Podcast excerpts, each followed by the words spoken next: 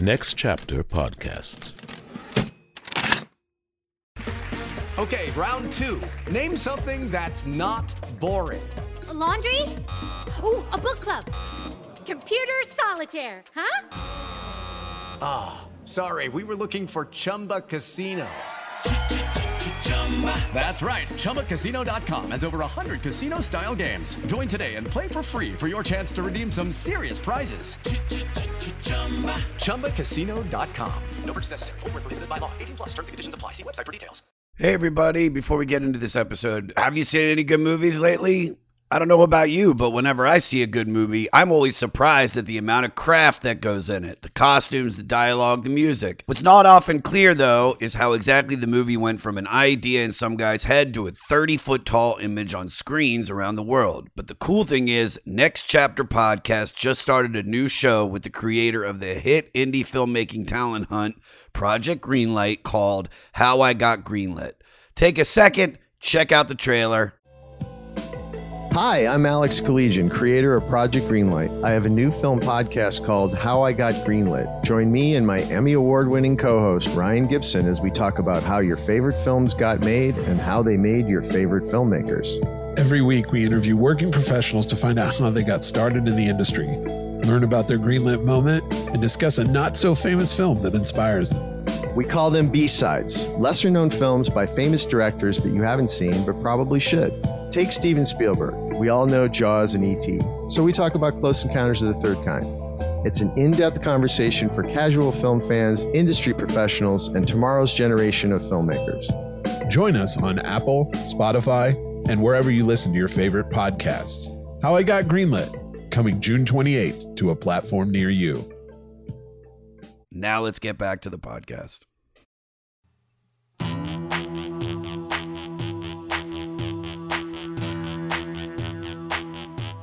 The 500.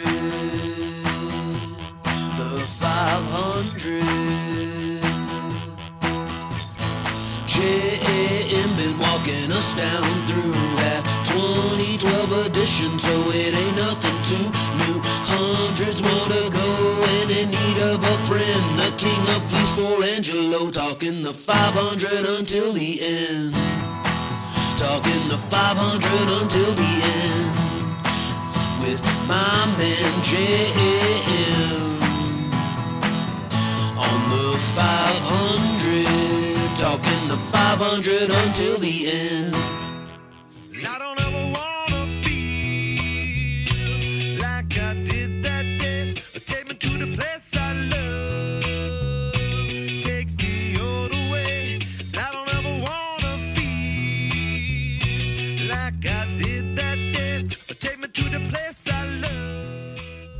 I mean, you got to start with Under the Bridge, huh?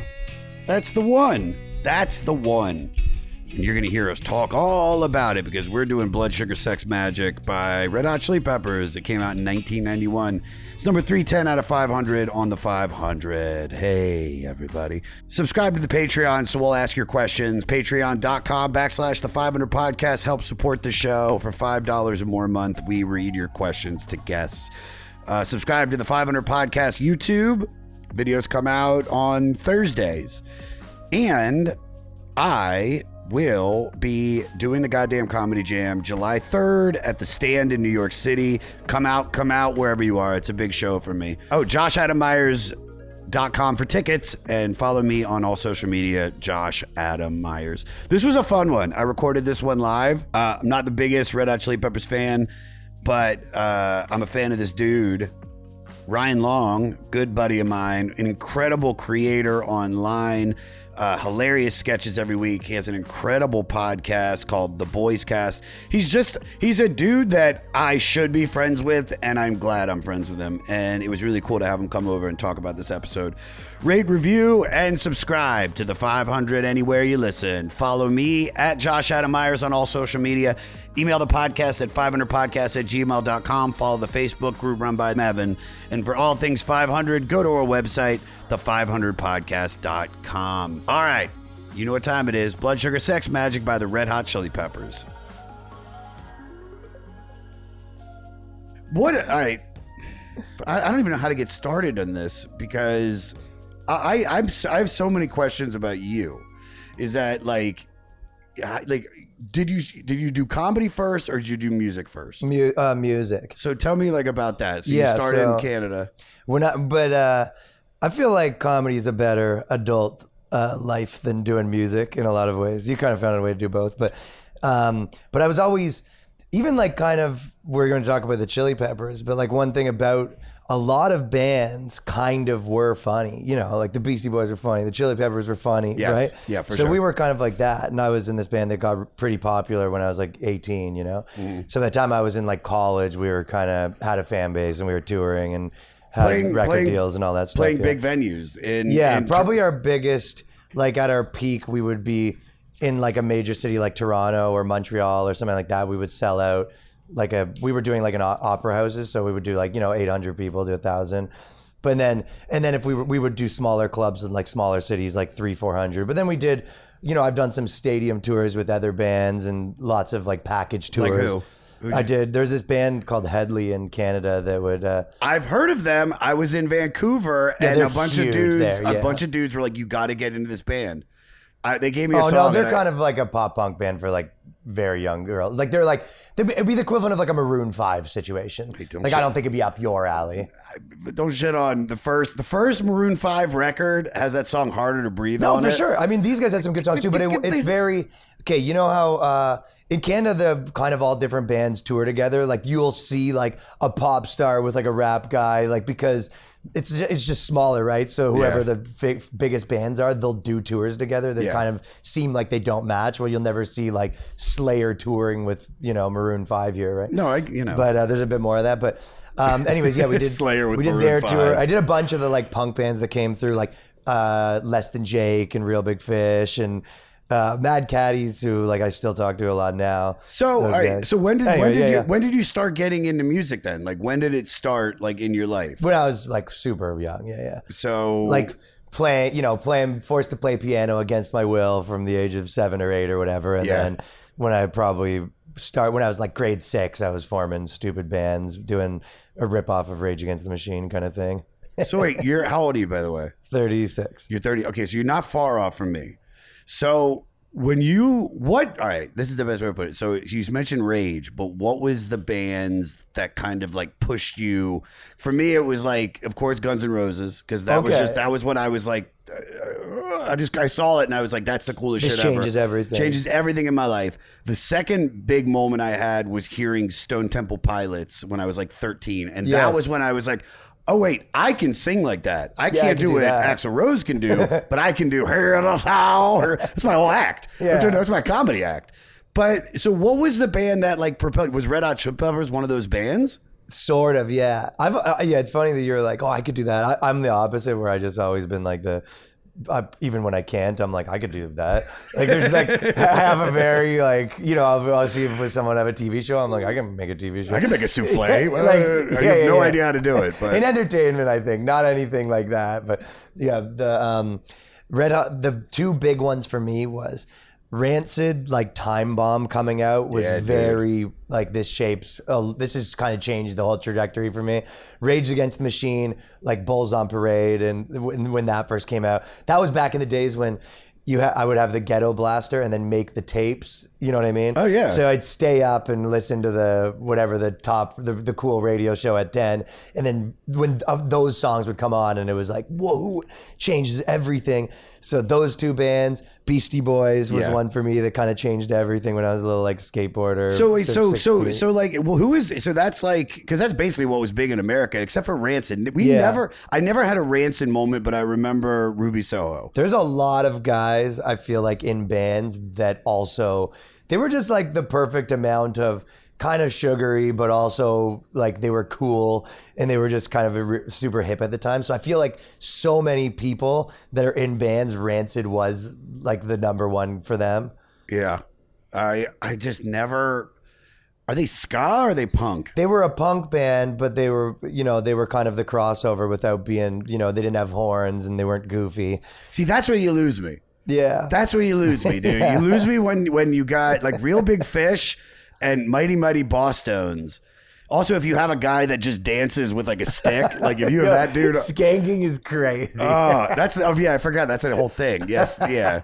Pogo, I'm fine with Yo, pogo. I have the two tone tattoo on my arm though. Oh, the fu- oh, Selecter. I'm so sorry. Fast forward Selecter. but that's that's basically like the specials in that whole movement. Well, the ska was very cool, right? Because it was, you know, like reg, you know, Jamaican reggae kind of meets British punk, right? And that's kind of there. That's why there's all these like waves of it.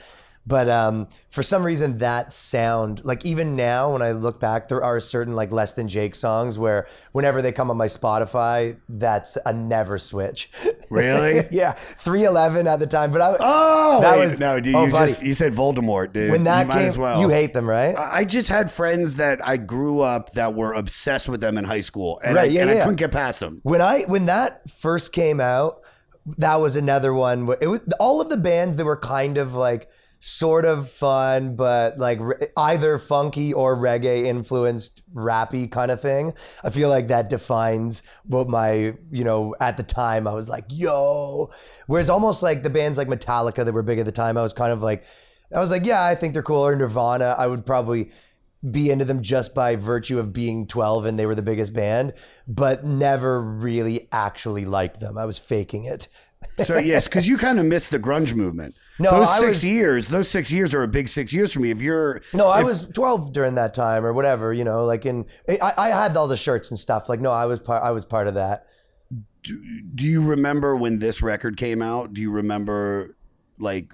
I would have been. This would have been a little before. That's why probably when One Hot Minute came out, I w- that's like when I was more online. Blood Sugar Sex Magik came out. I don't know. I guess we could. What was the Well, year? well, hold What's on. the year? What year did it the come year out? did this this came out? This came out in 1991. How old were you? Six. So that's too young for me, right? I mean, I, that's when I got into like Iron Maiden. Well, uh, you're pretty cool than me. And then was fucking cool, Josh dude. Adam Meyers is like, well, yeah, yeah. I got into Iron Maiden when I was four, and then Dude, I had I remember up on my wall, I had a poster. I had a poster of Six Guns N' Roses, Guns N' Roses. I had a poster of That's gotta Iron be your Maiden, parents, Eddie. though, a bit, right? No, not at all. No? not at all, dude. I, I like my dad was a big jazz dude, so that's what introduced me. Like Miles, Okay. uh, he wasn't really into soul. He was very like, you know, like black jazz, but whitewashed kind of like singers. I think it was like the Tony Bennett's, the crooners. Okay, yeah, you which I've grown to love.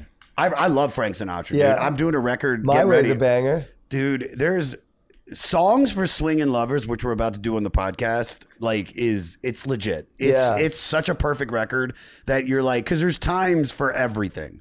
There's times for Rage Against the Machine when you're like, you got a big show or Yeah. you, you're going to a fucking sporting event or whatever. Break up with your girlfriend. Fuck you! I won't do what you tell me. You're just out her window, like ah, holding the boombox. No, I, I. But then there's like, like you know, I listen to like I love like Massive Attack. I love hip hop. I love everything. And it, my dad was so set in his ways of the music he listened to. My mom barely listened to music, so I just. I don't know what it was. I just started gravitating towards it because we'd go to the mall and I'd see the record stores. Or maybe it was like I saw my dad just listening to records. It's like I want to do that, but this shit's lame. or you're just such a sick dude. You just intuitively knew. I, was very. I just yeah, I- they were. Uh, so when I got it, I, I did when One Hot Minute came out. I think it was like my uncle who showed me it to it, and and I was that was like a game changer for me. Like Aeroplane, which now it's just pretty funny because I, I thought we talked about this and you were saying One Hot Minute, but now that I realize you're doing the, of Blood course, Sugar- the podcast is the 500. Uh, top albums, and I was like, yeah, well, obviously, because this was, I didn't realize at the time was very well like panned by you know album sales and critics, and Yeah. everyone hated it. well, it's it's not that they it's not that they hate had the new guitar so, player, All right, right? so so just so I can just full disclosure to the Fleece Army, all the people listening. Uh, Ryan thought we were doing one hot minute. which is kind of funny. But also, this song, the album we are doing, had probably my favorite Red Hot Chili Pepper song on it, which is uh, "Mellowship Slinky in B Major. Really? I, I think that was. I- I remember the that being like an early song that I heard, and I know it wasn't a big single, but I remember that just being like, dude, they were the most like in the pocket band, right? What do you mean? What do you mean? Okay, so I felt like a lot of the bands that were doing sort of like a funky rap thing, this had that like metal influence where it was very like like Yeah. So to me, like all of the funky bands, everything was funky, right? And they were probably one of those bands that was changing it where it's like the singing was rappy and the drumming was almost like metal infused. I'm not going to say for this album, and I think everything from here on, yes. The stuff that I heard, because my experience with like Red Hot Chili Peppers was you go to the record store and you'd see the album cover for Mother's Milk. And it's just that woman and like her titties are out. And I think the band's out there are like real small. And I was like, what is that? And I don't know how I saw the music video, but I saw them do Music videos were so sick. they were so sick. But this was this was for uh, I can't stop high and high don't don't say but D higher ground. Yeah. and that's a Stevie Wonder song. But that, so that song already, I was like, ooh, I like this song because it's a legendary song by Stevie Wonder. I didn't know it was Stevie Wonder's at that point yet, and I was interested in them. But I would say everything pre this record is just straight rock funk. It's like very Parliament oriented, uh, like Parliament Funkadelic. Because Parliament, wait, Funkadelic is more kind acid of jazz. see what you're saying, but like, okay, if you take a band like Alice in Chains and kind of, you know, those kind of bands, I feel like Faith No More. Like, I guess if you're saying that's like rock funk, but there, wa- there was, to me, like Chad Smith, he was, he was not, he was like funky sometimes, but it was like these big like metal style kind of hits a lot of times. Which, what, but I know what you're mean too. The, But keep this in mind. Keep this in mind. Uh, Chad, I'm pretty sure Chad only. This is the album that he started in. Yeah, because I'm looking at Mother's Milk right now. This is also something that you might disagree with me, but I always really liked the Red Hot Chili Peppers. And there's two things. One, to me, they were kind of like one of the most bands that I liked, liked, liked. And then for some reason, when I think of it now, it's like, like I think the California phase just like ruined them for me. The, the like California Yeah. albums. No, you're and right. I really I remember them being like it's almost like I forgot like I would kind of someone would be like the Chili Peppers and I'd kind of be like ugh and it's like I almost forgot that for eight years I was like this huge fan because of the way Well, they that- made a shift. They made a shift, and they Yeah. and they went. They got away. Like this record became so formulaic or is the beginning of where either this is this is the record that made them one of the biggest bands in the world. Yeah, this record. I know. Nobody gave up. Not Give because it away. nobody gave. Dude, nobody- they had back to back Weird Al covers. You got to be popular to have. wait, what else did they do? Wait, what did we they do? give it away. Okay. but oh, But what did I, Weird do? you know what? Uh, it was it was one cover where he did a medley because he goes, "Sometimes I feel like I need a vacation," and then it turns into "Giving Away," and it's about the uh, Flintstones. Okay. You don't remember that? I don't. I remember the. I remember the, the vacation one. I don't remember the Oh my one. god! I feel like so many bands I got into them through Weird Al. I well, I, I, I it's weird because the first Barney Rubble. you don't remember this? I don't remember it at all. This, is- this, this would be the perfect time for Peter to add it right now. Caveman, I love Weird Al though. UHF. city of bedrock. Yeah, Was, it, did you, was UHF a big movie for you? Hell yeah, dude! Oh. I'm like a. It has one of the best joke, one of my favorite jokes that like always stick with me. All these, whenever there's like a really silly joke, but it's it's such a banger. Um, he he shows up uh, with like a really stupid hat on, right? Do you, know what I'm talking about? And then they're like, "You look ridiculous. Take that off." And then he goes, "Okay," and he takes off his mustache. Yeah, yeah, yeah, yeah, yeah, yeah. this that's, that's such a quotable movie. Well, well, big ups to, to Weird Al for covering them twice. Yeah. Um, and then I'll tell you one more of my initial uh, things that I I've always disagreed with people about Chili Peppers, even when I like them. What's that? Is everyone, and this is the same as uh, what's the dr- dr- drummer from Led Zeppelin's name again? John Bonham. John Bonham, right? I, as I was like a drummer, right? And then everyone was always telling me like how great Chad Smith is, and I was I just didn't get it. I was like, yeah, it's like cool, but it just doesn't. I don't get what he's doing different from anyone else. It's kind of like. I, I was never like I was thought he was cool, but it just wasn't like impressive to me that everyone's was always raving and he's you know it's always best drummer and he's in all the magazines and it was every drummer being like he's my favorite drummer and I'm like why I don't get it Yeah. what's tell you tell me what's so sick about it I, I, to be honest with you, I have no idea why.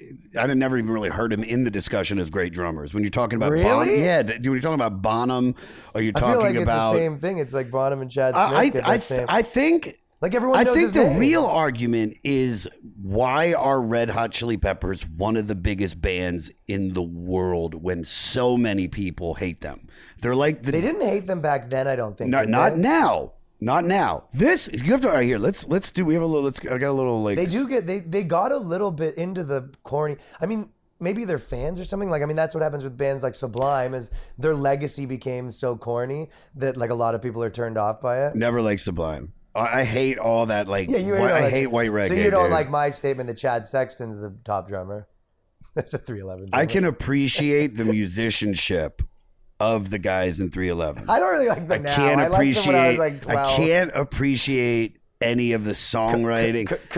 Nah, Coming dude. like a nightmare. Fuck the bullshit. It's time to throw. Da-dum, da-dum, da-da. Dude, there's this one video where they're pl- playing live on Letterman, and they're just wearing the dumbest outfits. And the guy who raps, he just he does this weird thing where he walk. There's like these. It's like this legendary performance where he walks around the stage with his straight legs. Like, uh, uh, look it up, but he he just goes like almost like a, a German soldier marching, and he just does that for three minutes straight while he's rapping. And it's just the stupidest thing, and you're just like, what is this? These guys are so awesome. I actually like them more for that. I think that's so like so so, lame. They're so lame. So dark. I met him at I met him at what fuck what was that? Oh, I went to go see uh, Prophets of Rage. Uh, before Rage got back together Okay. at the Forum, and I was in like the Lexus Club, which is like where they have all the free food. It's like for the VIP people. And after the show, he was walking out. The lead singer Nick Hexum, is that his name? of three eleven.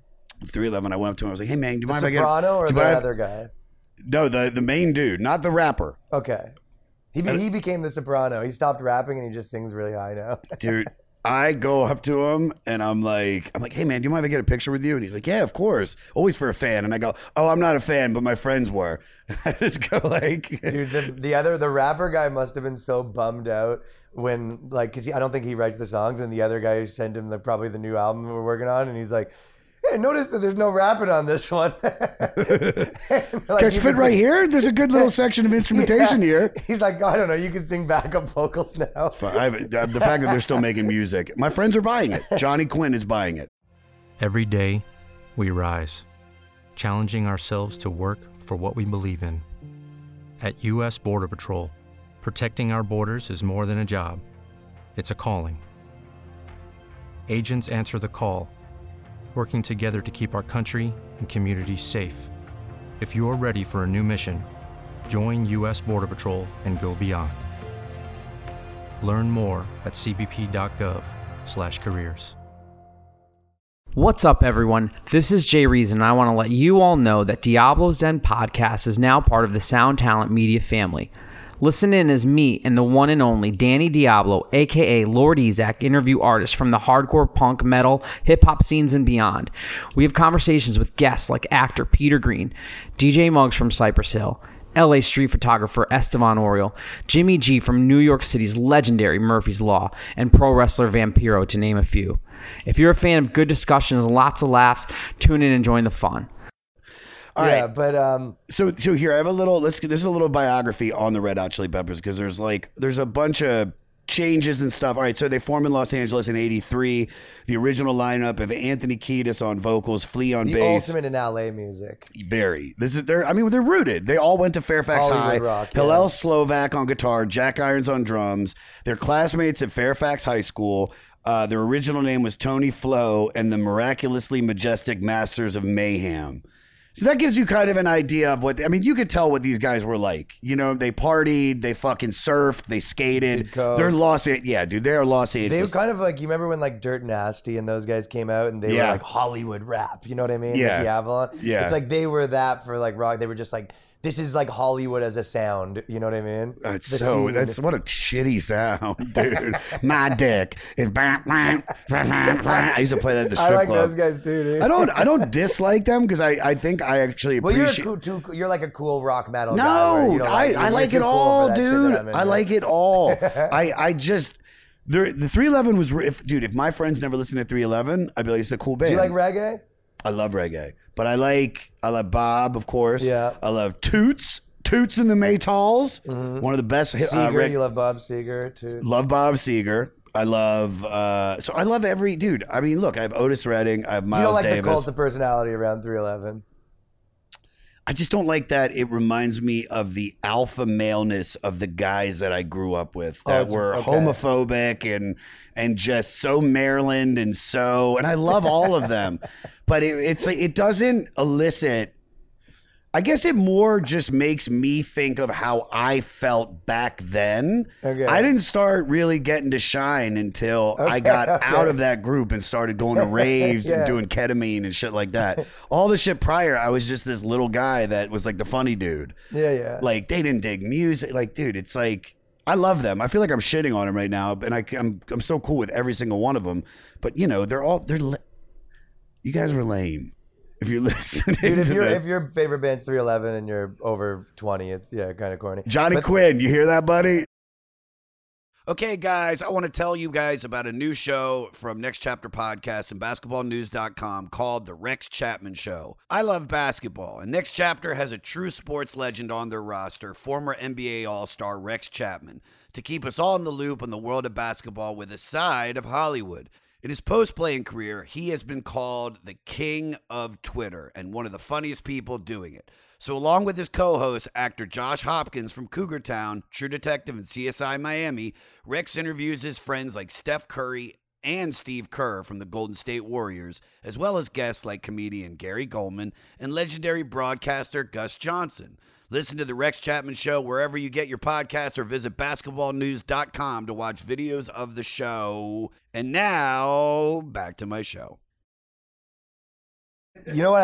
I, you said you went to the Prophets of Rage show. So I went to the Chickenfoot concert. because my- Wow. so my buddy was tour managing with them at the time, and um, so I went to and we we were hanging out backstage or whatever, and I watched it, and I was behind Chad Smith. It was in Toronto at the Sound Academy, and uh, so big place.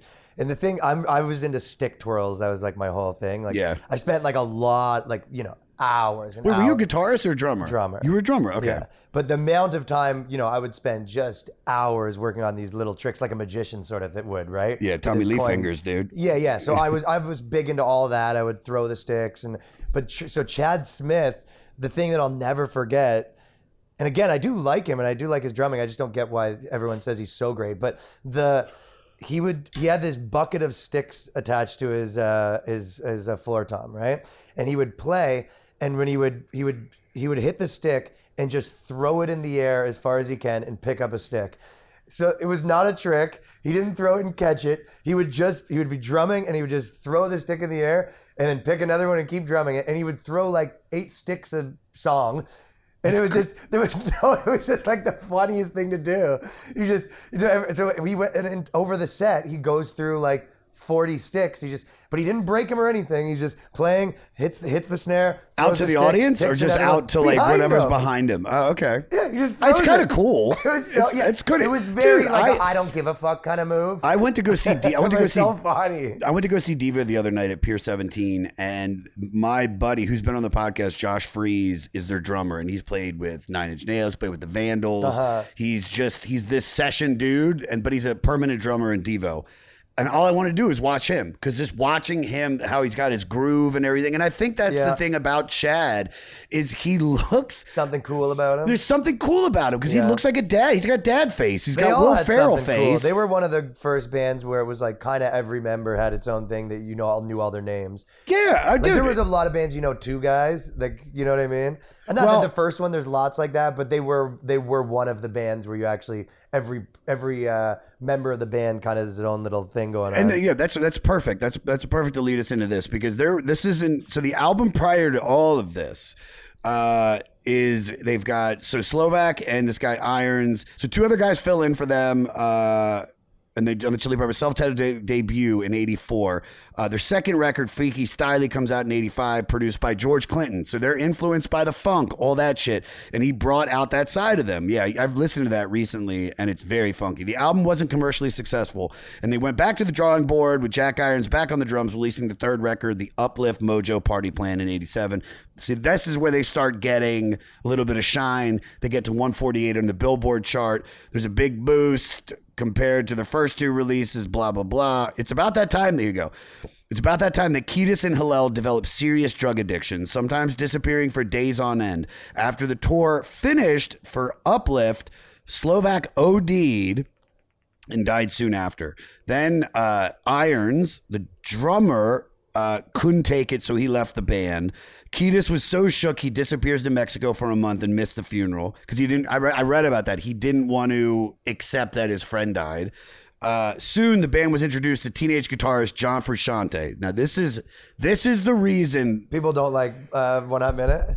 Yes, Yeah. I was gonna say this is why people. That's why there's like lost years with the Chili Peppers. Like, dude, they had such a streak, and then Frusciante leaves. This is the second time he left, and they have this this other dude. I think he was like their roadie, like join in, and he started playing like they weren't they were writing new music. Dave it- Navarro's cool though. yeah, but him and you must know him. That's like I don't know him. Oh, I don't really? know. Doesn't that seem like the type of guy you'd be friends with? Really, you think I'd be with like Yeah, a goth, a goth kinda- sex symbol? Well, yeah, you, that yes, you kind of know all these like Hollywood. I would be weird around him. I would just be like, I'd be like, oh my god, he's so sexy. It's like he's the alpha in the room. He just Whatever seems you very want. Hollywood, and you kind of know all those guys, and you you know you do the your show. Like I'm sure, like I don't know, it just seems. Could I be friends with with him? Have Well, I, if Dave's listening, Dave, if you're listening, dude, I'm in, bro. I'm in. Um, all right, where where was I? Okay, so after the tour finished, uplifts, uh, Slovak OD, blah blah blah blah blah blah blah. Soon the band was introduced to teenage guitarist John Frusciante, and he started touring with the group in '88. They briefly had the Dead Kennedys drummer, uh, but found Chad Smith in an audition. Flea said they had instant chemistry, so then the newest version goes on to record the album before this, their fourth record, Mother's Milk, in '89. Now that goes to 52 on the Billboard 200. what's 200. the biggest song from Mother's Milk? I think higher ground. Okay. Don't stop a dee ba da ba dee ba da boo. Yeah, yeah, That's the only yeah. Uh-huh. one I remember. But I listened to it. It's it's it's funky. But now you're starting to get John Frusciante is a is a very talented guitarist, man. I, I don't know a lot about him, but what I do know is that he spends a lot of time with the Mars Volta guys, the at the drive-in dudes, and Omar, the guitarist for that band. You know, they they just like Frusciante wanted to get away from the music that kind of made them popular. Mm-hmm. They both had one album. They had Relationship of Command with At the Drive-In, and then John only had well, he had I guess he had Mother's Milk and then this record, and then was like, I don't want to keep playing this music. I want to play something different. I want to do this out there shit. And so he's talented. Like he's But he's he, he didn't want to play like funk riffs. exactly. Yeah, yeah, yeah. Sorry. So here we are. We're caught up for now. Today's record. Um, all right. Before I get into that, to the facts about the record, background on it. Because see, this is their fifth record. The style differed notably from the band's previous album, Mother's Milk, reducing the use of heavy metal guitar riffs. Oh, so you were right. You were more right than I was. Yeah, heavy metal riffs, uh, accenting uh, the melodic songwriting contributions of guitarist John Frusciante. Just like I said, the album subject The subject thing matter. that was funky about them was Flea. Yeah, but I think also in contrast with John Frusciante's guitar. John, Yeah, dude, yeah. John's. Uh, this is the thing, and we're gonna get into this when we start talking about One Hot Minute. But you know what, is that is that they are a the reason people didn't dig One Hot Minute. It's not a bad record, but they gave you this. This is, in my opinion, before I even get into any details about how they wrote it or anything, this is the perfect the way that Rage Against the Machine mixed rock with hip hop. This is the this is the best in the history of music. The best mixing of rock and um, and uh, funk. This is rock funk. Yeah. This is taking what George Clinton taught them and then adding what Rick Rubin does because they got arguably Rick Rubin is a producer that kind of like comes in and like hears the rawness of the sound and he's like, well, we need to. What really makes this pop is this drum with that and his voice, like what he did with Johnny Cash, what he did with the Avett Brothers. Like he takes a band, hears something, and then is able to like expand that out and make it. I mean, I feel like everybody he's take, he's ever worked with has always made their best record with Rick Rubin. Okay. You know what I mean? So hold on. So before we get any more, um, so they pick Rick Rubin. Or should I talk about this first? All right. So the band stiff, blah blah blah. The style different notably. Uh, the album's subject matter incorporates, incorporates sexual innuendos, references to drugs and death, as well as themes of lust and exuberance. Twenty-five songs were recorded. Seventeen made the cut. The most notable to be cut uh, was "Soul to Squeeze," which I don't know if you remember. Uh, that that was on the uh, Coneheads soundtrack. Okay. I got a bad disease. Boom, doom, doom, boom. All right, so they picked Rick Rubin to produce. He was more broad-minded than people than the band had worked with in the past. Even though Rubin had turned down the chance to produce their '87 record, the Uplift Mojo Party Plan, due to the drug problems of Kiedis and Hillel. Uh, Unlike Pepper's previous producers, Rubin was someone the band felt confident in to ask for guidance and input during times of difficulty. He would often help arrange drum beats, guitars, and melodies. They also, and this is where it gets weird, they actually recorded it at Harry Houdini's old house.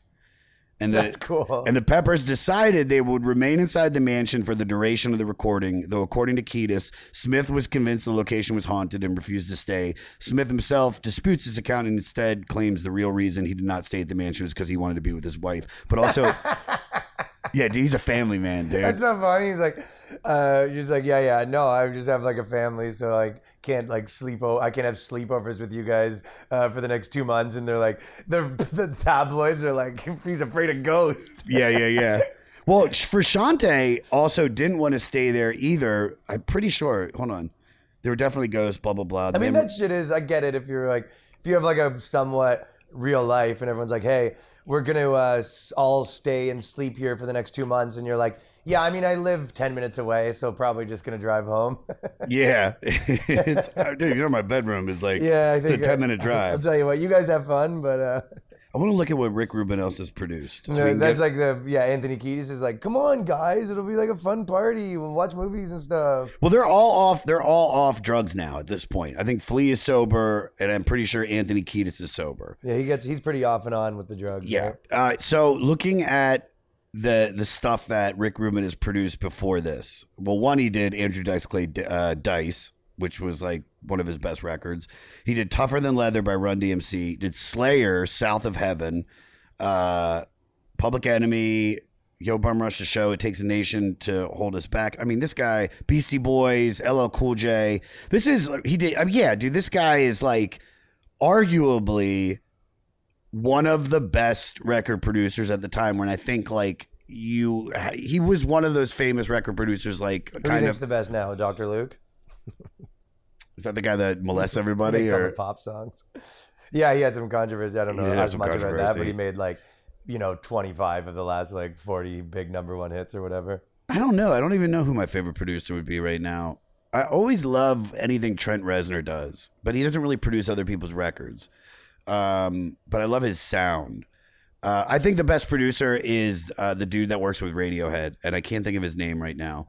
God damn it. It's not David Gilmour, but I'm like, I know that's. I don't have a extensive knowledge of producers necessarily. Well, why would you ask me that then? Why were you so in- Nigel Godrich? I was close. I was who was I saying? I was like, I was like Jimmy McGillicuddy. Um, all right, but looking at what he's produced, Rick Rubin. I mean, in the '90s, dude, it's Danzig, Sir Mix-a-Lot, Andrew Dice Clay again, Slayer, Red Hot Chili Peppers, Geto Boys, Black Crowes, Shake Your Money Maker. I mean, he's got a good sound, and what he's gone on to do is incredible. I'm pretty sure he's done every Red Hot Chili Peppers since. System of a Down. He does like he can do anything from System of a Down to Sheryl Crow to LL Cool J to Slayer to to ACDC. Like he also exactly. produced One Hot Minute.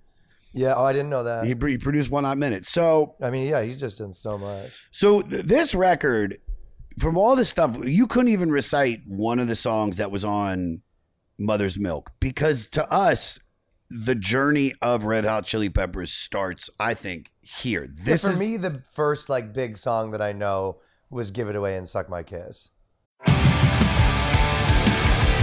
What's up, everybody? I am Finn McKenty, host of the Punk Rock MBA podcast, part of the Sound Talent Media Podcast Network. My podcast is all about doing what you love for a living, and every week I sit down and talk to people who have done exactly that. For example, musicians like Tommy from Between the Buried Me, Matt from Periphery, Lil Lotus and Shinigami, among many others, photographers, artists, designers, YouTubers like Glenn Fricker and Sarah Dici, and I unpack exactly how they got to where they are today with the goal of helping you do the same. So if that sounds cool, you can listen and subscribe at soundtalentmedia.com, and I'll see you there.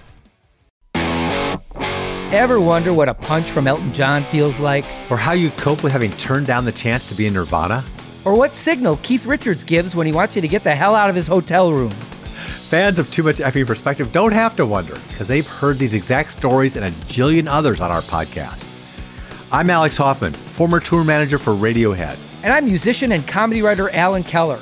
On the TMEP show, we get guests like Nancy Wilson from Heart, Jeremiah Fraites from the Lumineers, and Modern Family's Julie Bowen to tell us things they may have only shared with their therapist, clergy, or a TMZ stringer.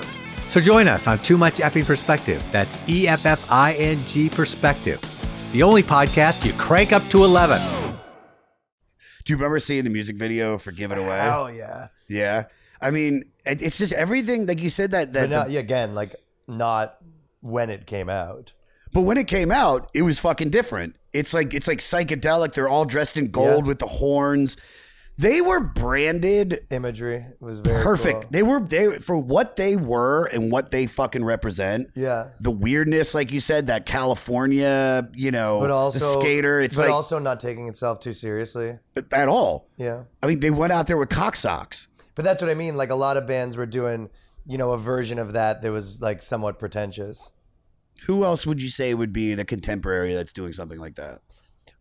Um, let's say all of the metal bands. I think I mean I mentioned like Alice in Chains and bands like that, but they they kind of had all that imagery of like uh weird like animals in the videos and stuff like that. Yeah. Like a Like lot a of farm. like a lot at of the black and white kind of like color graded like uh very contrasted in the music videos. Yeah. Um but it, to me it would be like more of a metal bands that I'm thinking of. And that that's kind of another thing where I'm like, yeah, they were doing they were almost do I know I keep kind of saying there's like this metal influence, but like they they almost like their music videos were kind of like that. Yeah, they were. They were. Um, under the bridge is just him walking. Not Under the streets of Bridge, Los- obviously. I'm not but about that, but yeah. I don't remember the music video for "Suck My Kiss," but I remember "Give It Away." Suck My Kiss, same sort of. It was almost like a Beastie Boysy sort of thing with that one. Suck My Kiss. Very Beastie Yeah. Boysy. Um, I "Give It Away" is because I, I want to hold off on "Under a Bridge" yet because that's that's the song. That's the one. That's was that the one from the album that kind of like propelled them to like the biggest band ever? kind of Yeah. thing? So, God, there's so much. I have a whole fucking section about Frusciante leaving because he leaves after this record. We'll get to that after that. But so, right, so going through the record, the first couple songs are like are like you know just regular. We said rock funk, but then they get to breaking the girl. The first couple songs are very much like uh blasting to like if you're about to go on if you're in your car it's like let it's almost like the type of music that at the time let people know like yo i'm a cool guy just so you know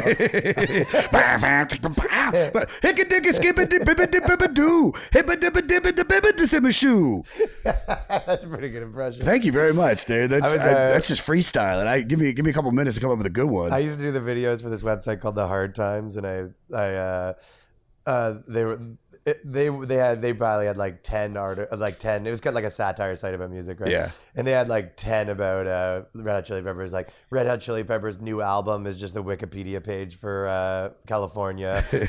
Like, Take a like that. right on Fairfax, do left on Beverly, and then you're gonna go straight, gonna pass Canter's, then you're Yeah. gonna pass Fairfax High School. I feel like if you look and uh, there's probably lots of bands like this, but and part of it is that they're young and whatever. But I know Under the Bridge was you know fairly poetic, but like a lot of the lyrics are very like fucking terrible. Like you know what I mean? Yeah. Well, I, Look at me here. I'm with this plant, and I don't know. I just can't. But like, here's- none of the here- things like make anything sense. no, and, almost. and this is the thing. This is the thing. This is what I remember hearing this what in you an gonna do when? What you gonna say? And I'm here, and I'm gonna be down by the bay, and I, I just I Lucy come down with the shoes on crooked. Never get shook, but Chuck get took it. Coming on back with your bubblegum strip. Blood sugar sex magic.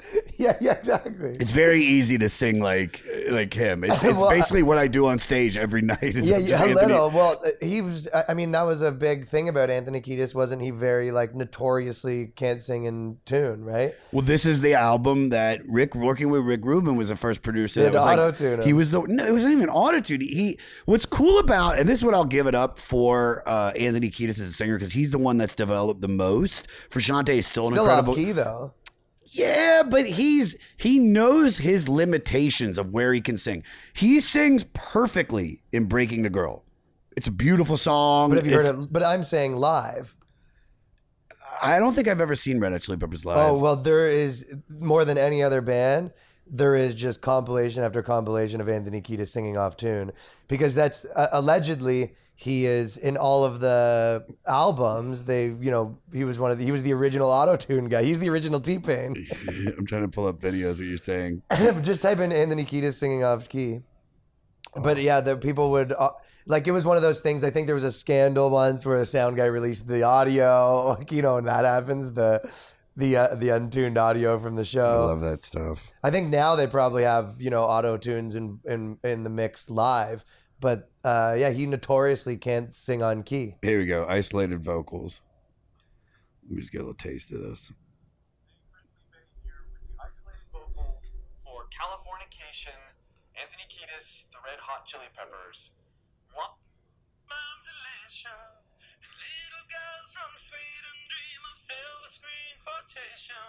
Man's elation, and little girls from Sweden dream of silver screen quotation. And if you want these Okay, this is the isolated vocals.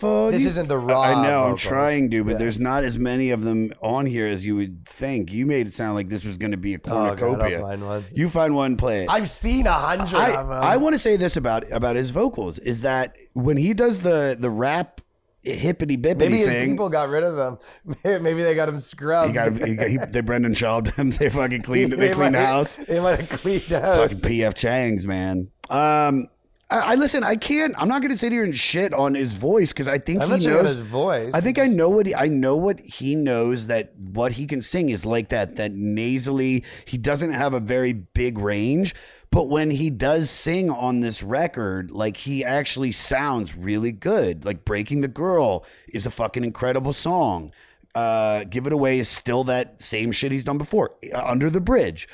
Under the Bridge is probably their most iconic track. Oh my god, yeah. This is so. I, did find a, a few of them, but I'm. Uh, but more importantly, on the top thing, it's uh, John Frusciante doing an interview a year ago saying John Frusciante about Anthony Kiedis. He doesn't know anything about music. He's back on the band now. This is the thing. They dude, he's back in the band.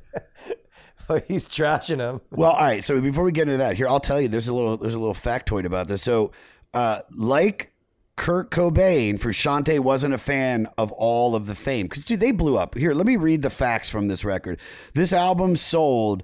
15 million copies worldwide, peaked at number three on the US Billboard's 200, and produced five singles. It also propelled the Chili Peppers to worldwide popularity and critical acclaim. All right.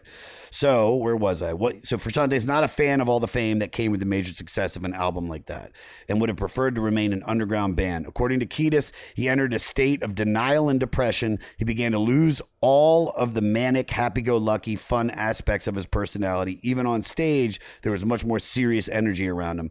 Frusciante began to form grudges against his bandmates. He saw the band's newfound popularity as shameful.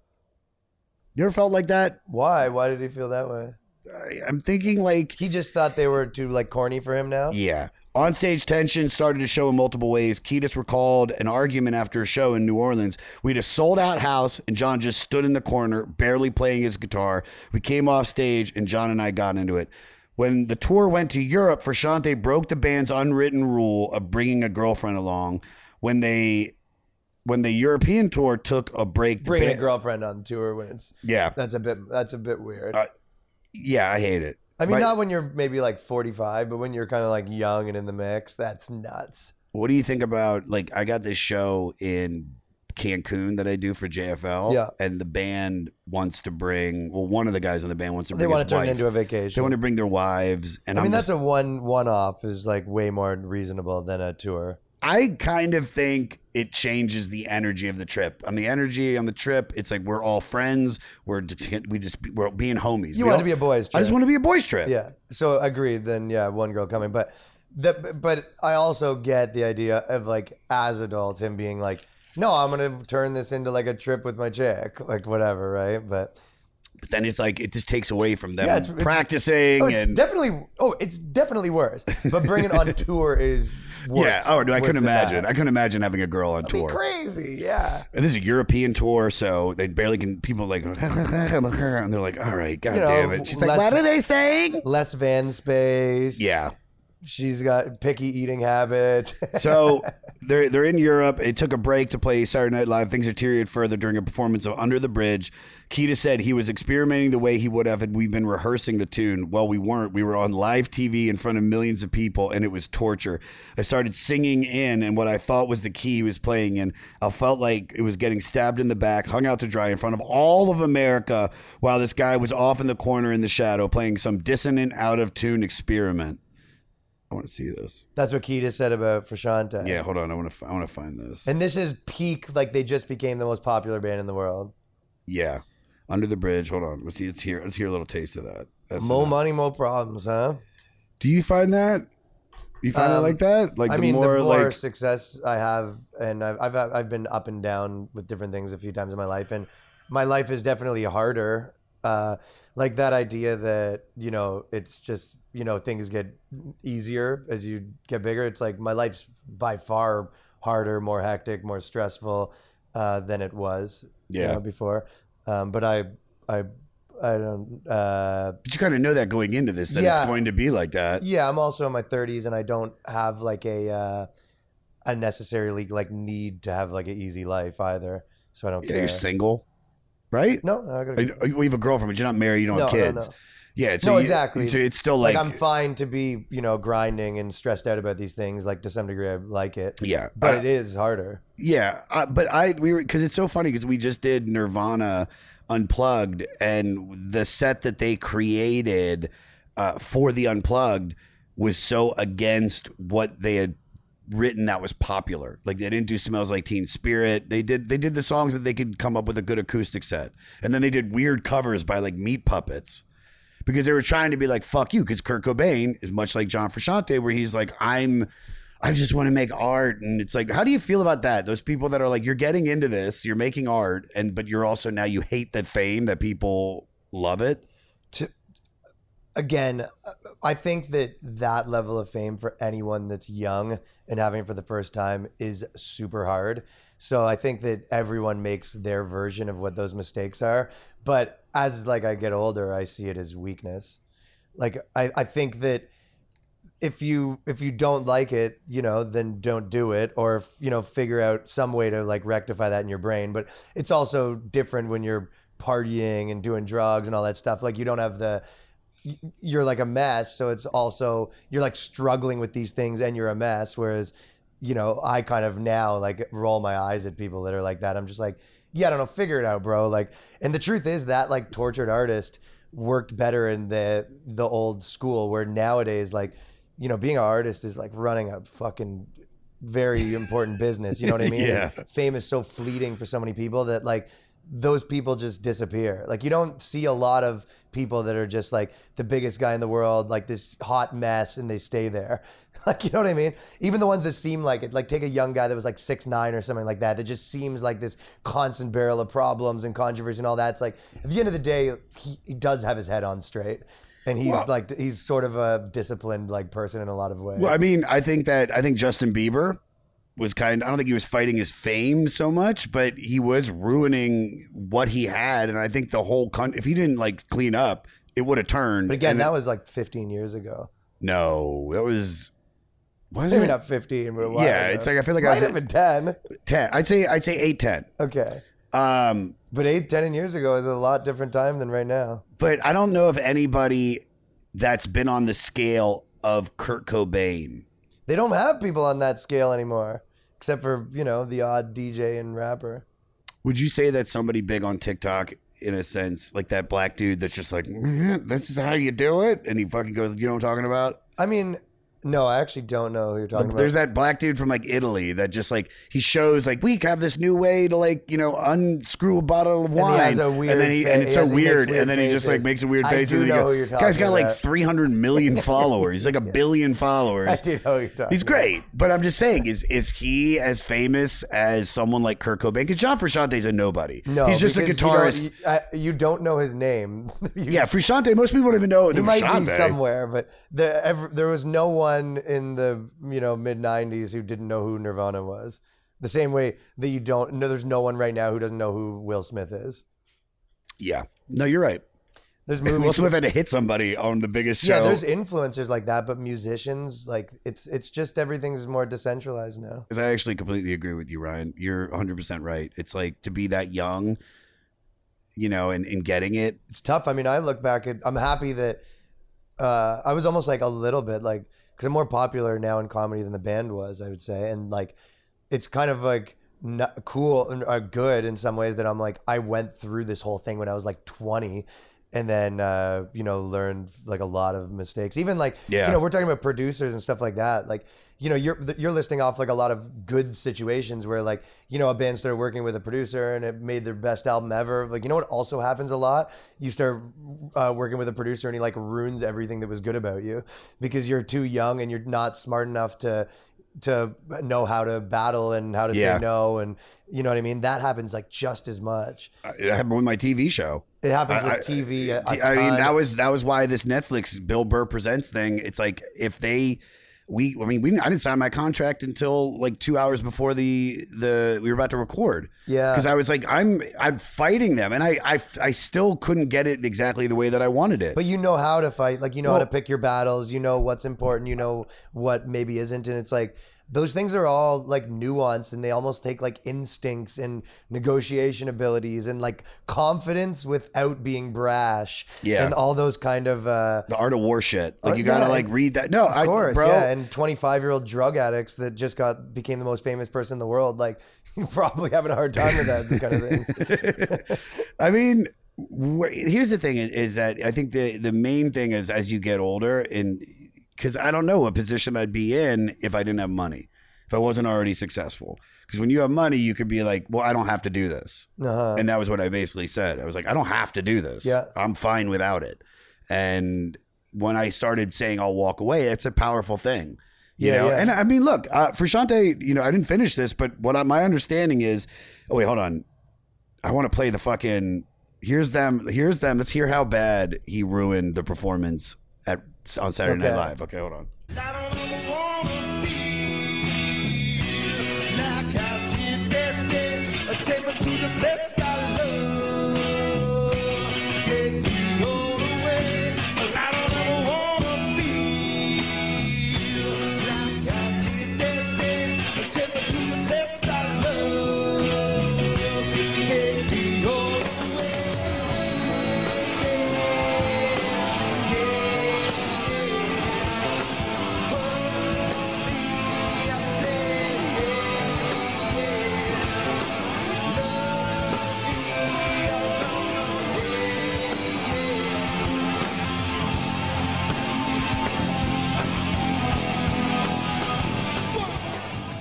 So that happens then. I mean, that's that's crazy. They take a two week hiatus uh, between the Europe and Japanese legs, which uh, began in '92.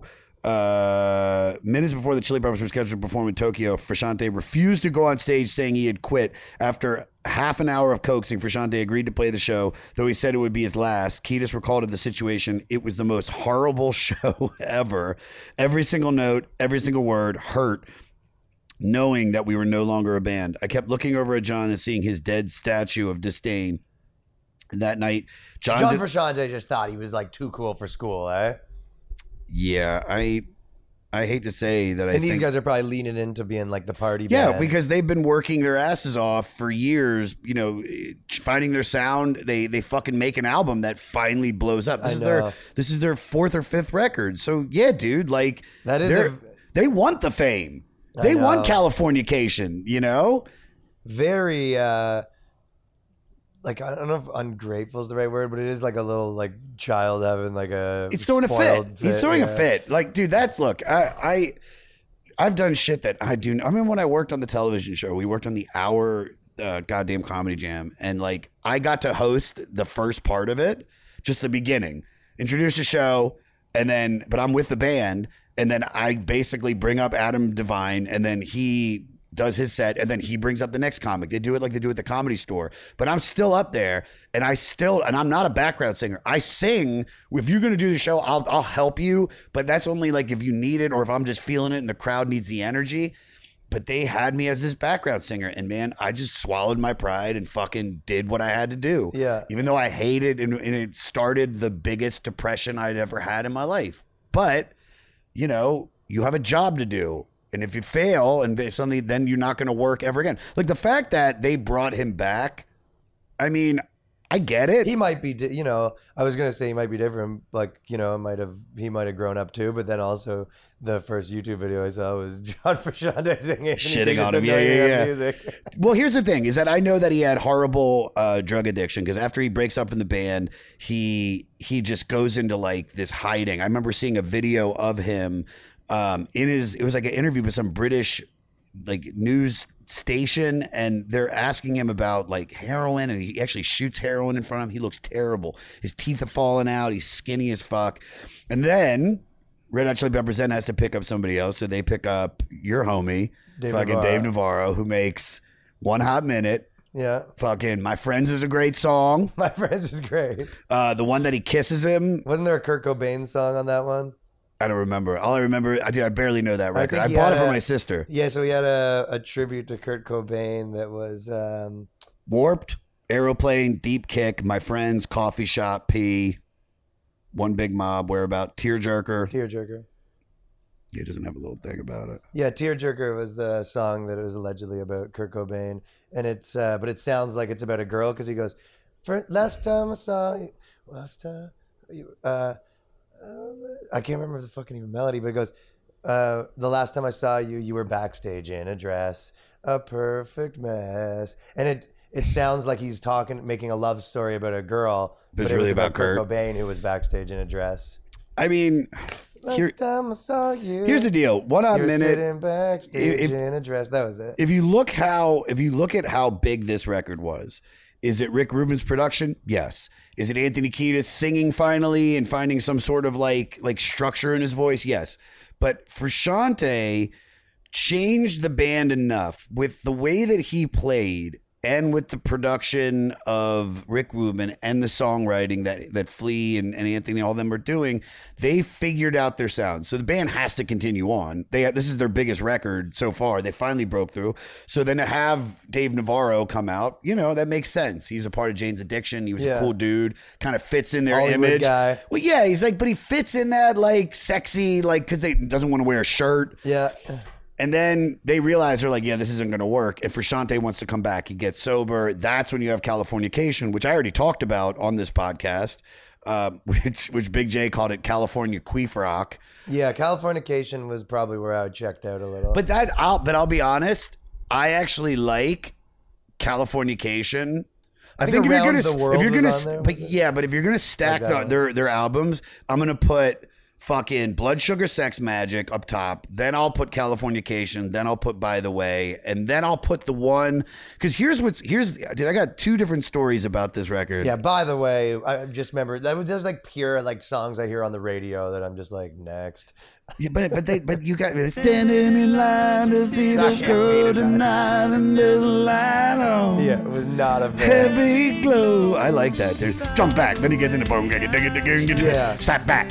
Also, that shit was that shit coming out was also in line, uh, happening like at the same time that I was becoming going through my too cool for school phases. You know what I mean? Yeah. I was like getting into the all the punk stuff. Uh, In my mind, I was into the hippest music ever, and they represented like kind of mainstream garbage to me at the time. But but here's the deal, dude. This is this comes out in 1991. I mean, uh, Faith No More is kind of in that air, in that vein. You mentioned them earlier of Yeah. like of like funk and punk and rock and and hip hop. Uh, very much like Red Hot Chili Peppers. I think Frusciante probably would have enjoyed being in Faith No More more than he would have been in Red Hot Chili Peppers because they still kept it very Right. artistic. Well, there is like anything. It's like these movements sort of get created, right? And there was a lot of kind of bands getting popular, almost flirting with the rap rock idea, right? Yeah. And then rap rock became the biggest thing in the world, and it was like, well. Okay, these bands that were like kind of a bit of rap rocky, it's like, okay, well, now every band is like a rap rock band. So it's like there was nothing almost uh, unique about that. Yeah. And then they went the other way where they're like, okay, well, we'll be like a big mainstream radio, Yeah. where I put them Yeah. in the category of like a Foo Fighters or whatever. I know it's not different, but I just, they, I contextualize what they do in that kind of realm where I don't care. Red Hot Chili Peppers is a stadium band now. They can play a stadium easily. Oh, they hell can yeah. easily I play so, stadium. yeah, I don't, I don't, Um, wouldn't doubt that at all. I, I think this is the album that, in a sense, propelled them to that. So, I, I like I, what I what Cal- no no no Californication They weren't took- playing- were they playing arenas when that no no no no no no no but they were they were playing They're big. like I think this is what I really want to say probably why I think Frusciante hated it is because of something like Under the Bridge because if Under the Bridge isn't on this record I doubt we're talking about on the list I doubt the Chili Peppers that was the big hit. that's yeah. the hit. Give it away is great. Give it away. Them doing that live with Cocksocks, which uh, we I did Cocksocks with Bert Kreischer at the goddamn comedy jam. It's funny. We Bert had done the show one time prior. He did a Creed song. Oh, nice. Yeah, dude, we did higher. It was dude, it's magical. Um, and then it's when is this? This is he did another thing in Ashless Chaps. Oh, he did Plush on the week of uh, Scott Weiland dying, and then in 2016 we had our two year anniversary of the Jam at the Roxy. It was our first show at the Roxy. Burr, Ron White, Margaret Cho, Harland Williams, Bert Kreischer. Nice. It's a great lineup. It's completely sold out. And Bert's like, I want to do give it away, but I want to do cock socks. And we're like, of course, dude, you should do it. That's yeah. your hilarious, your body. And he goes, No, I want all of us to do it. Did you guys all do it? Come on, dude. Yeah. It was liberating. I we all he brought in Did a shitload. fall off? Yeah, because I'm gonna get to that. So, so me, Joel, Nick, uh, Jeremiah Watkins, um, who else? Jay, our violinist. Uh, Jay was like a short dude.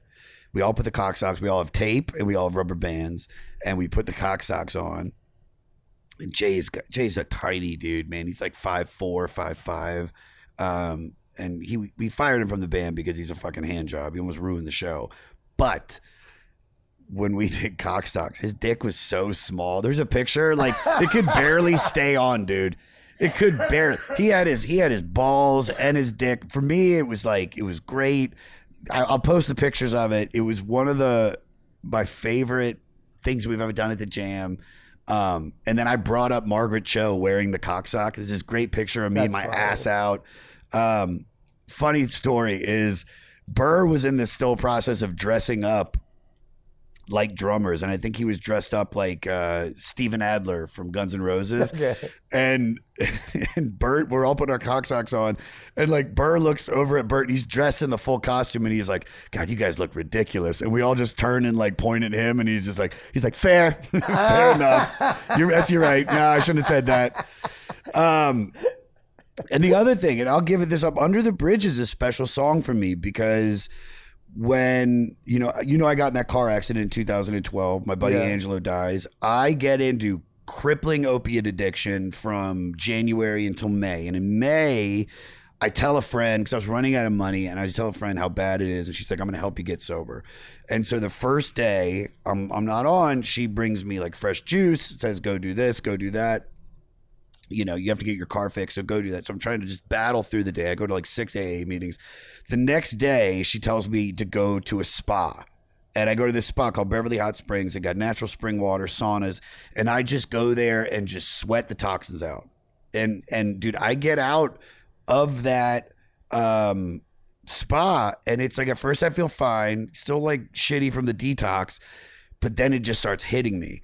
And later that night, I had to do a set opening for Luenell. Do you know Luenell, that big fat? You know, she's like oh, I hate to say big fat, the black comic. She's kind of like overweight. She played the prostitute in Borat.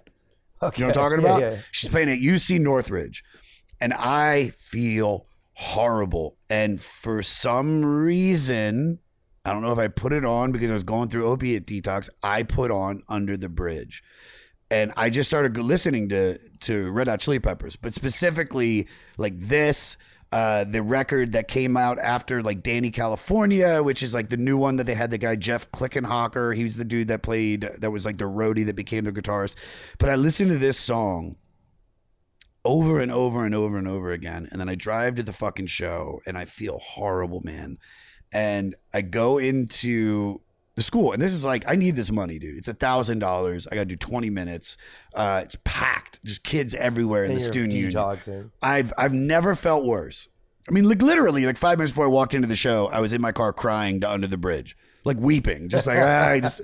And it's like I, I don't ever want to feel like that, dude. It's just it's exactly what I was going through. It's in L.A. It's happening in Los Angeles. I went to downtown L.A. to buy drugs. The song felt like it was written about me. I didn't shoot it like he did, but you know, it's it's it really does.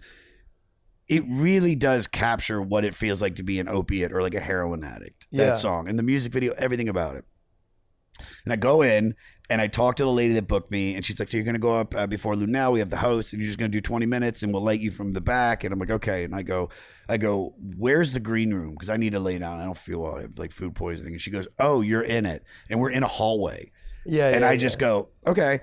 I'm gonna lay here on the floor. Just nudge me when it's like two minutes away from me to go up. And I just lay on the ground in the fetal position and they nudge me and they're like, yeah, like 15, 20 minutes later or whatever.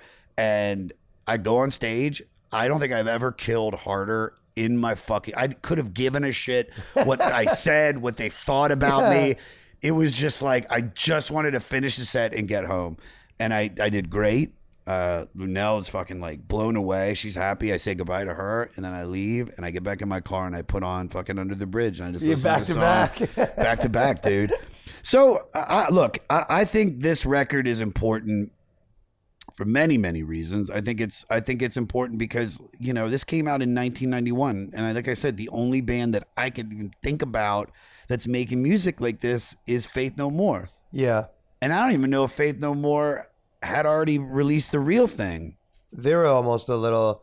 That guy did his own weird walk when he was rapping in his videos, eh? I don't He- do don't don't do He not did a bit of a weird walk as well. do not say anything bad Do you know ba- what I'm talking Mike, about? Mike Patton. Yeah, Yeah, Mike Patton, he did Don't- weird he's- walk. He can do no wrong. Dude, he is a fucking musical genius. We are lucky. That was one of those bands that I kind of found out about late, like even later, later. Like I never really got deep into the those bands. Same with like Fugazi and Black Flag and all that stuff. I, I almost was, you know, well out of high school when I fe- started liking that kind of stuff. So Faith No More's uh, the real thing came out in 1989. So Angel Dust, which is a much more mature record, came out in 92. So like a year after this. So really, I don't even know if if Faith No More is the contemporary with this record. I don't know. Maybe. Yeah, I guess so. Well, who, what other bands would you put in that? You know, there's always kind of like movements, right? What what would be the other bands you would say was kind of part of the Chili Peppers kind of thing? like I can picture other bands where like the energy was similar and you know the youth and the Hollywood like but they weren't you know if you know how comics you you'd package comics together where you're like oh it's the there, there's these four comics or that kind of thing or here's the alt comics or whatever right like at the time who was you know another uh, group of ba- uh, who would be their grouping or their class I don't know. That's I was trying to think of who I think that Faith would No be. More is the closest I think Faith. got. Yeah, I- maybe it is Faith No More. I, I they just were think- just kind of part of the alternative rock thing to some degree too. when, Yeah. you know Pearl Jam and those bands, even though they're not similar, they were just eh, But but but and I'm not gonna say that Faith No More didn't have a song like Under the Bridge. They had they like Zombie Eaters. They had a bunch I of want slow. it all, but I can't have it or whatever. That's the big yeah, one. but right? but there's but that's but that's closer to to this and to That- Rage Against. that I think it's one closer to is Rage where Against it's the like, Machine. Put, put it, had it up to here, but dude, wasn't that them? That's Red Hot Chili Peppers. No, I want it all, but Uh, I that's uh, have, have you seen it? Seen it? What, but today, that's did not you- different yeah, no, I you're, did? you're, I, But doesn't that sound like it could be a Red Hot Chili Peppers yes, song? Uh, yeah, yeah, hundred percent, hundred percent. Get it? Had it up to here. Under the Bridge. Let's see how big this song is. Uh, the band's highest charting single, peaking at number two on the Billboard Hot 100, and was certified platinum. It was the second single released from the record six months after it debuted. Uh, this is the second most performed Red Hot Chili Peppers song. So wait, what's number one? Huh. Probably Probably one of their like California Californication. Yeah. No, it's it's my friends. my friends P, in did you know the P? It was it was just Flea uh, by himself, and he goes, "I'm a little P, and I can fuck your shit up." It's just P. It's a Flea singing by himself. is very weird. Uh, look, if you, uh, you know, before I get into crazy facts about this, like, if you look at the singles, "Give It Away," "Under the Bridge," "Suck My Kiss," "Breaking the Girl," if you have to ask, those are all great songs. But I, I think the music video for "Give It Away," cock socks, all that shit, and "Under the Bridge" of th- th- that's those two things together.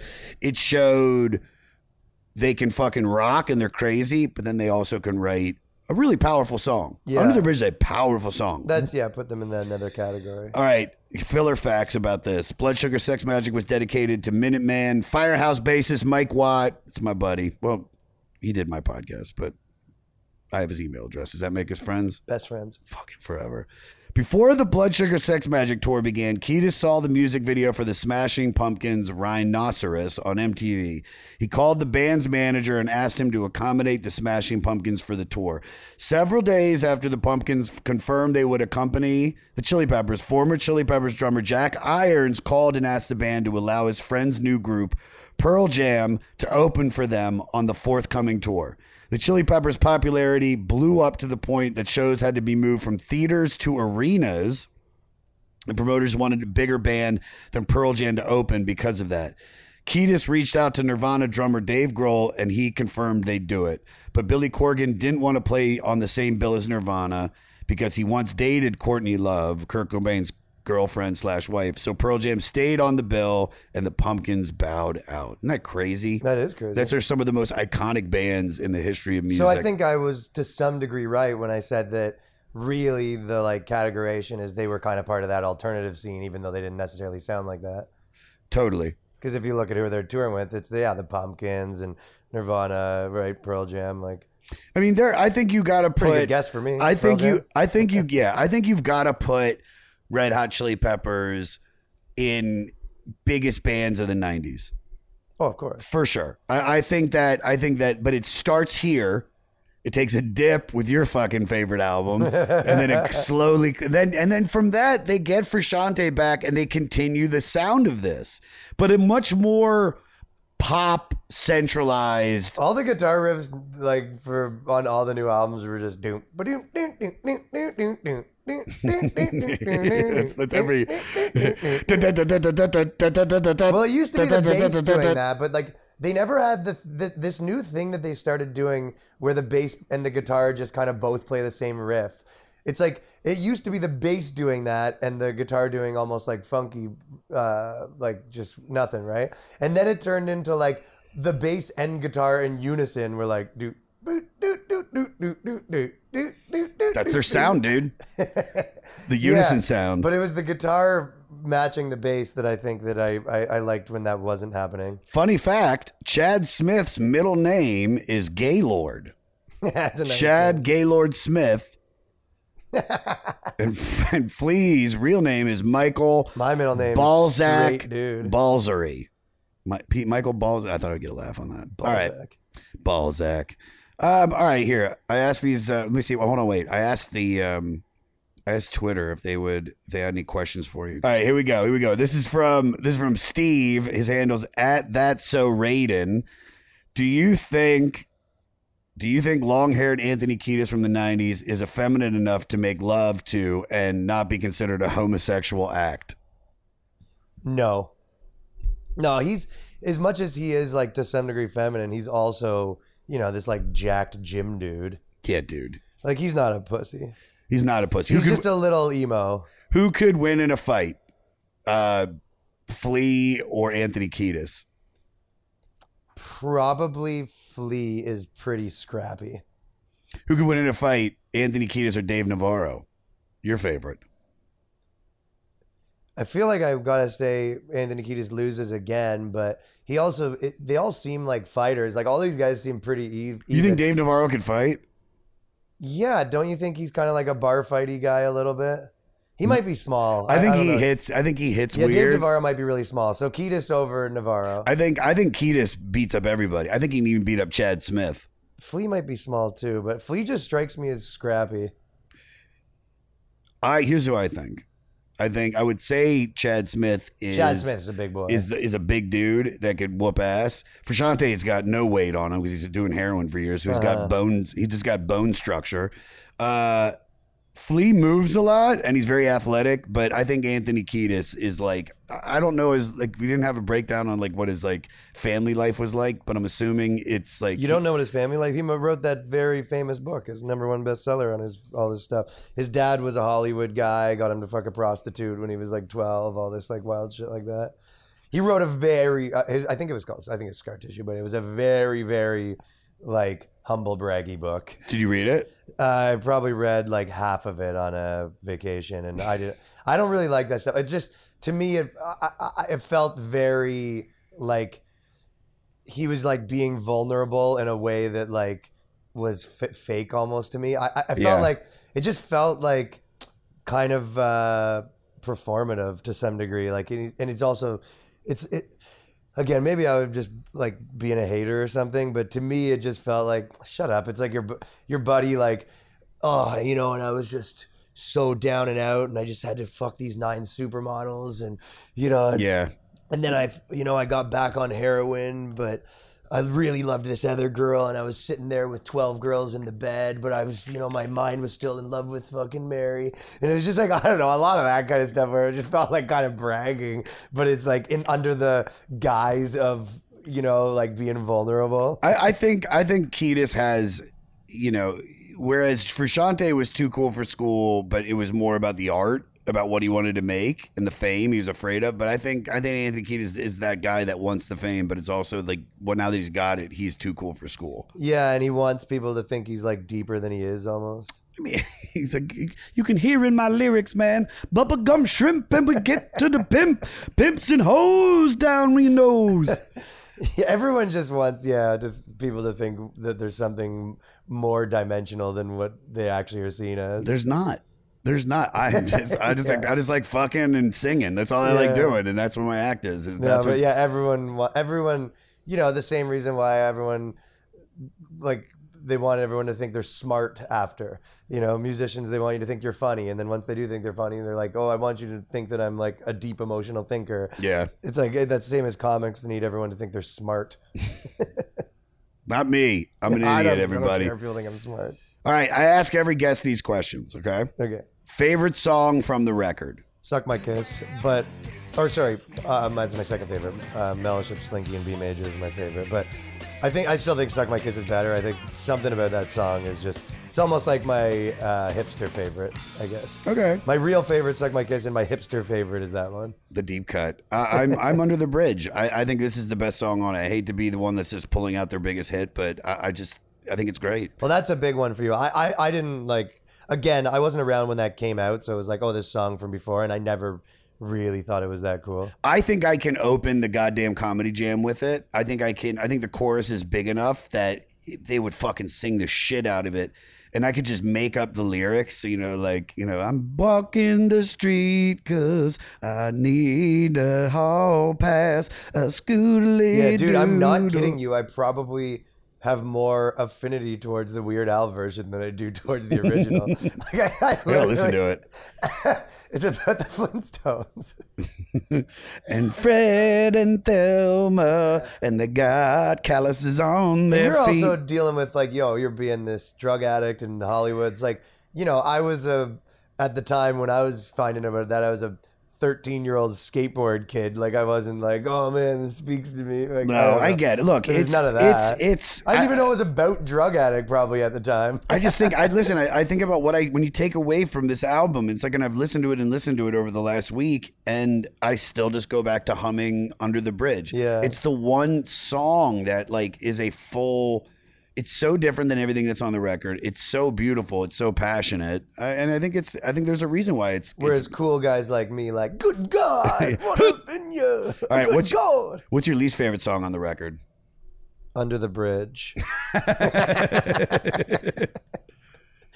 don't think I have a, a. I don't think I could pick one that's my least favorite. I think you start getting- the least favorite ones. There's like probably five or six that are kind of like maybe generic funk, but I Yeah. still like it. Yeah. No, I'm listen. I'm not gonna say it. I didn't. There's nothing on this record that I disliked, but when it started getting passed under the bridge, I, I think I just started losing interest. I It's- guess. yeah, that that used to be albums back in the day where it'd be like, I don't know if I need to listen to track eight through fourteen. Yeah. you put the first seven on and then switch the album. I mean, I could say they're red hot. It's like they have that thing at the end, that minute, like they think they're red hot. They- they- they- they- they- Whatever. Yeah. All right. Uh, two. This is a two part question. Uh, what song on this record uh, would you fuck to? Suck my kiss. Nice. no, um, Blood Sugar Sex Magik is a good fucking song. I think. You, I think, I think, uh, I think you can fuck to definitely like Under the Bridge. You could suck my. It just depends on how you're fucking.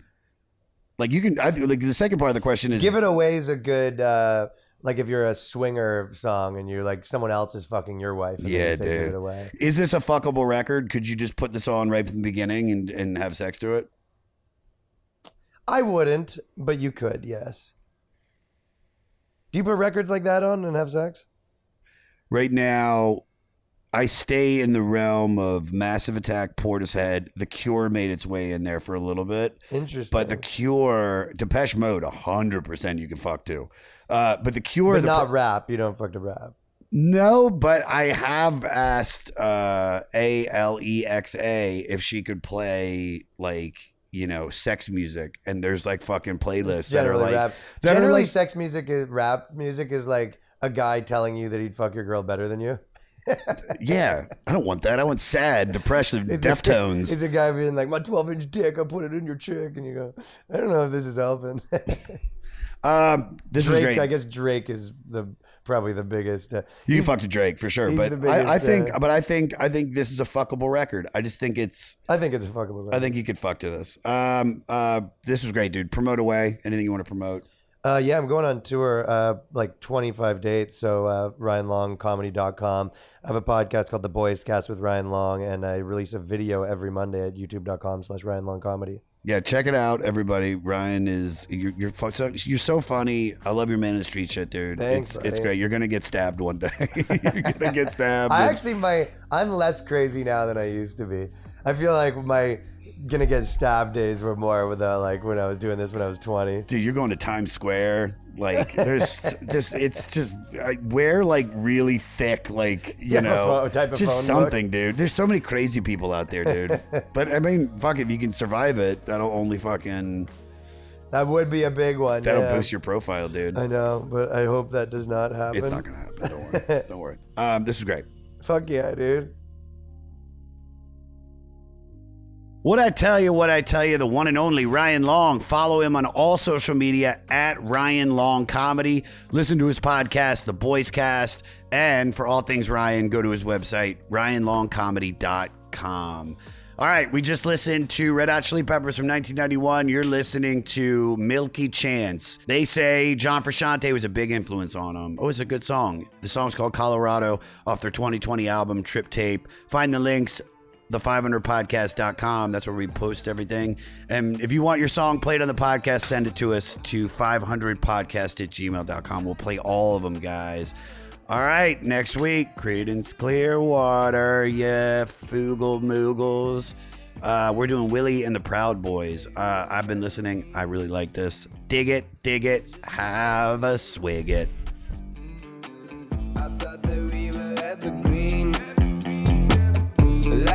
A never-ending dream. Never been on the TV. Sketch me up for your CV. Out of your mind, out of your mind. Never been so uneasy. Jealousy got me freaky. Out of my mind. So I get high like Colorado.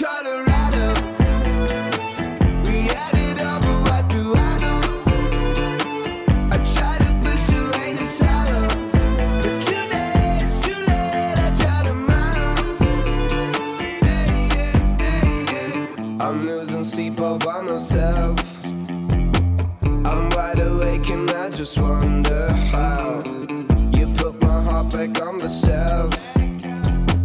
Well, I'ma be alone now.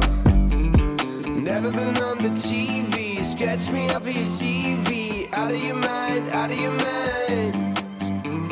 Never been so uneasy. Jealousy got me freaky. Out of my mind.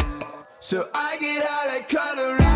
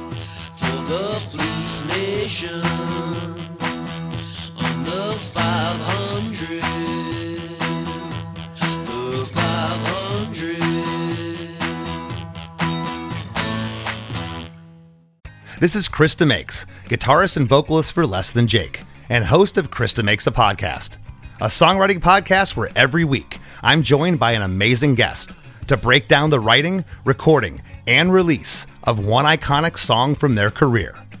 In our giant evergreen back catalog of episodes, we've had rock legends such as Dee Snider and Huey Lewis, punk rock favorites like Mark Hoppus, Fat Mike, and Brett Gurewitz, and up and coming artists of today such as Liz Stokes of the Beths and Genesis Owusu. We've had guests from all genres and styles of music, and I guarantee that if you peruse our back catalog, you'll see several episodes that'll make you say, Man, I gotta hear that. Whether you're a fan of music or a creator of music yourself, you'll take away a whole new appreciation for the songs you know and love. Chris DeMakes a Podcast is available for free on all the places you could possibly listen to podcasts, and new episodes come out every Monday. With Lucky Land slots, you can get lucky just about anywhere. Dearly beloved, we are gathered here today to. Has anyone seen the bride and groom? Sorry, sorry, we're here. We were getting lucky in the limo and we lost track of time. No, Lucky Land Casino, with cash prizes that add up quicker than a guest registry. In that case, I pronounce you lucky. Play for free at LuckyLandSlots.com. Daily bonuses are waiting. No purchase necessary. Void where prohibited by law. 18 plus. Terms and conditions apply. See website for details. Hey, this is Scott from Fly on the Call.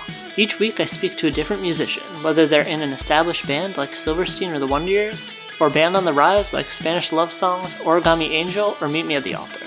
We discuss music and lyrics, the successes and challenges of being in a band, and more, as we get to the core of each artist.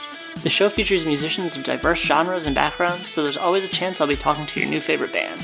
Listen and subscribe at soundtalentmedia.com. Next Chapter Podcasts.